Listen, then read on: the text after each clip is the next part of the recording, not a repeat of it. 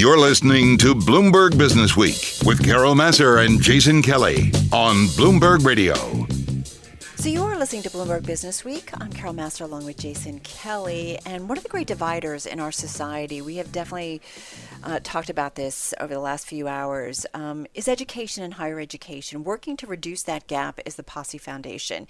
It provides scholarships, it partners with schools and universities, founded back in 18, not 18, 1989, and really finds those public high school students with extraordinary academic and leadership potential who may be overlooked by traditional college college selection processes. Deborah Bial is president and founder of the nonprofit, the Posse Foundation. She joins us on the phone in New York City. Deborah, so delighted to have you, you almost aged us. her pretty I dramatically. that would be a miracle if I was. yeah, exactly. You would. You shouldn't. You should be in lots of other businesses too if you could pull this off at 120. The stories you could tell us. Um, I did a brief introduction of who you are, but just share with our audience. Michael Ainslie has talked about you. He's been a guest mm-hmm. on our show. I know he's a member of your board, uh, but has talked about the great work that you do. So give us a, a fuller picture, if you would. Well, I, I, I, thanks for having me, first of all. And um, I, you know, I think the easiest way to understand what Posse is about is to explain how it got its name, because um, Posse is an unusual name for a program. And in the 1980s, there was a student who had dropped out of college and he said, I never would have dropped out if I had my posse with me. And we thought, well, that's a brilliant idea, right? Why not send a team of students, a posse, together to college? And that way, if you grew up in the Bronx and you ended up in Middlebury, Vermont, you'd be a little less likely to say, I'm, I'm leaving. So how does it work? How do you put that all together? Because it seems like a good idea. I mean, I don't think anybody would argue it's like, yeah, that that makes mm. total sense. But it, I can't imagine that it's that easy to pull off, or is it? Right. No, it's a great question because, you know, and especially now, we could talk a little bit about what the the pandemic has done to programs like ours, but. You know, Posse evolved over the years, and, and we've become, you know, really one of the most unique college success diversity and leadership programs in the entire country. We probably interview about 17,000 students a year. Wow. And these, it's a lot. And, and we, wow. we pick 700. So these are young people that are nominated by high schools and community based organizations, people who really know the students. Um, and we say, can you please nominate someone who is brilliant and motivated to do big things in the world but who might be missed, as you said earlier, by traditional admissions measures that focus historically on test scores and, and high school ranking. Um, so we've been around 31 years doing this thing called the dynamic assessment process, our, our alternative way of finding talent. Um, we're operating out of 10 cities. This fall, we will pick our 10 thousandth Posse Scholar, wow. which I can't even believe. And what's amazing is they've won over one and a half billion dollars in scholarships from our partner colleges and universities.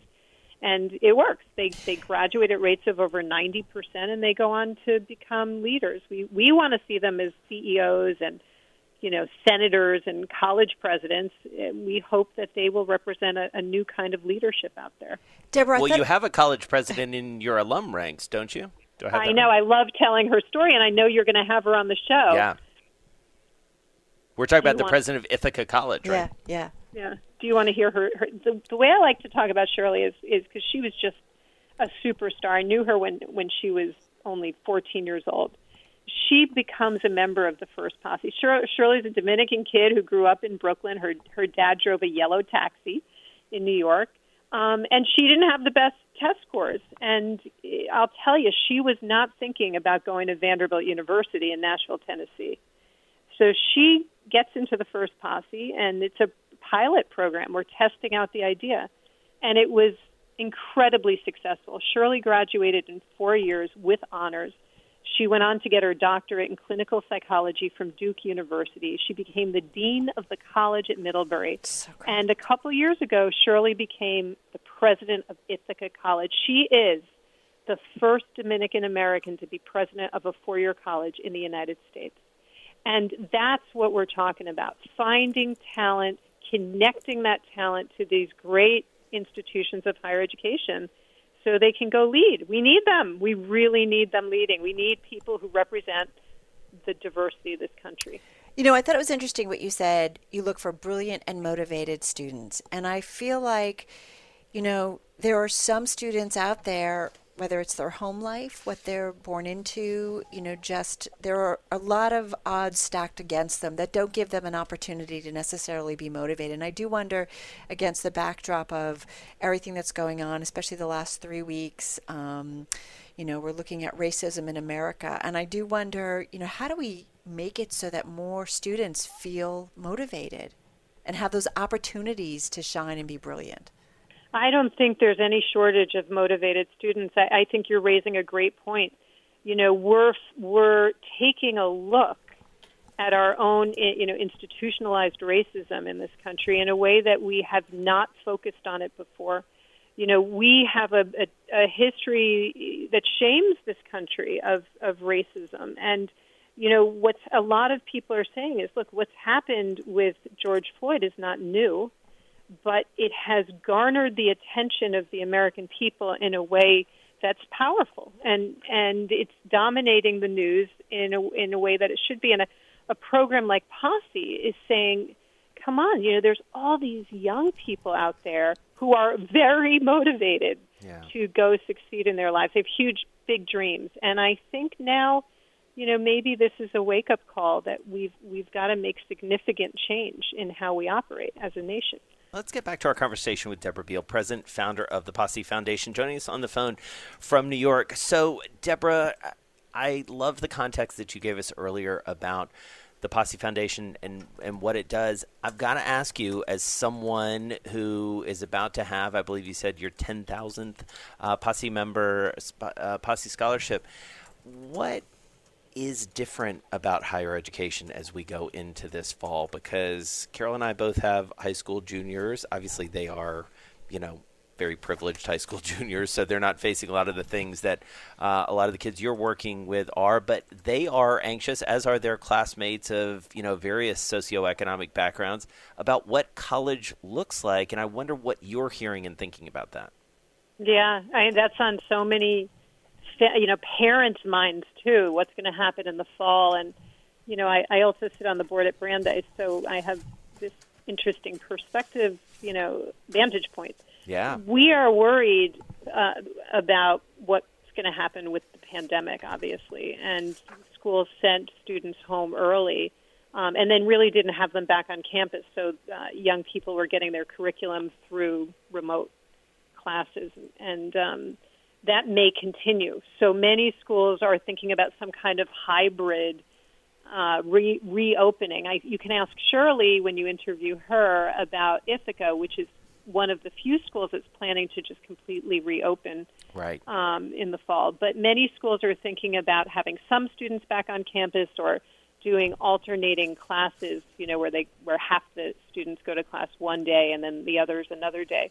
But all of this is really complicated, and and they're also, you know, we have to remember that colleges and universities have been the home to students who are involved and engaged in the world, and they're talking about um, racism now in a way that's uh, mm-hmm. in the front of the discussion. Um, mm. Campuses are places where students can can talk about those things and can protest and can make their voices heard. So there's a lot going on for in higher ed right now. Um, these institutions are really afraid about what's happening with the economy. You know, with 40 million people who have fi- filed for unemployment, um, and we're watching what's happening with the stock market. Um, the endowments are affected at these institutions. They're worried about their financial aid budgets and how they're going to cover all of the financial aid they need to cover. They're worried about their revenues, you know, income from tuition paying students, international students who may not be coming to the United States. Um, I mean, I know I'm giving you a long list of things, but no, these are all, all it's all of it, and it's important. Yeah. yeah. Well, yeah, absolutely. And you do wonder if there is an economic downturn, you know, for those who are graduating, what kind of job market do they come right. into and do they get lost? You know, we've we've done a lot of stories, you know, the young population that came off the financial crisis where they got kind of stuck in jobs because there was just nowhere to go. And you do wonder what this does to the momentum kind of coming off of, you know, a college or, you know, a great college and getting a great degree, you know, what happens to that momentum?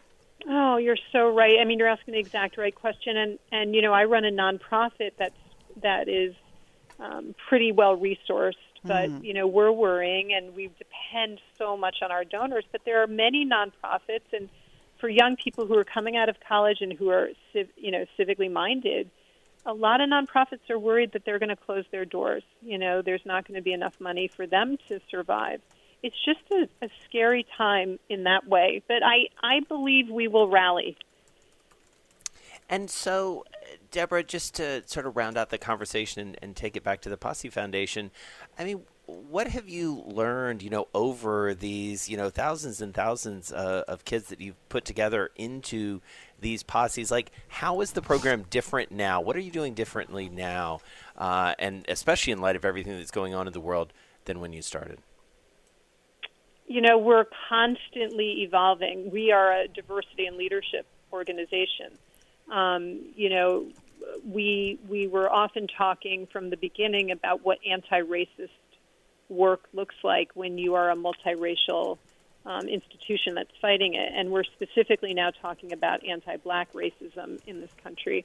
Um, and so we, even though we've been working on this for a long time, we know that we need to bring in um, more speakers and do more training for our own staff as well as our scholars to make sure that we are uh, learning all the time and not getting complacent and not feeling like, well, you know, because we've been doing it for 30 years, we're done.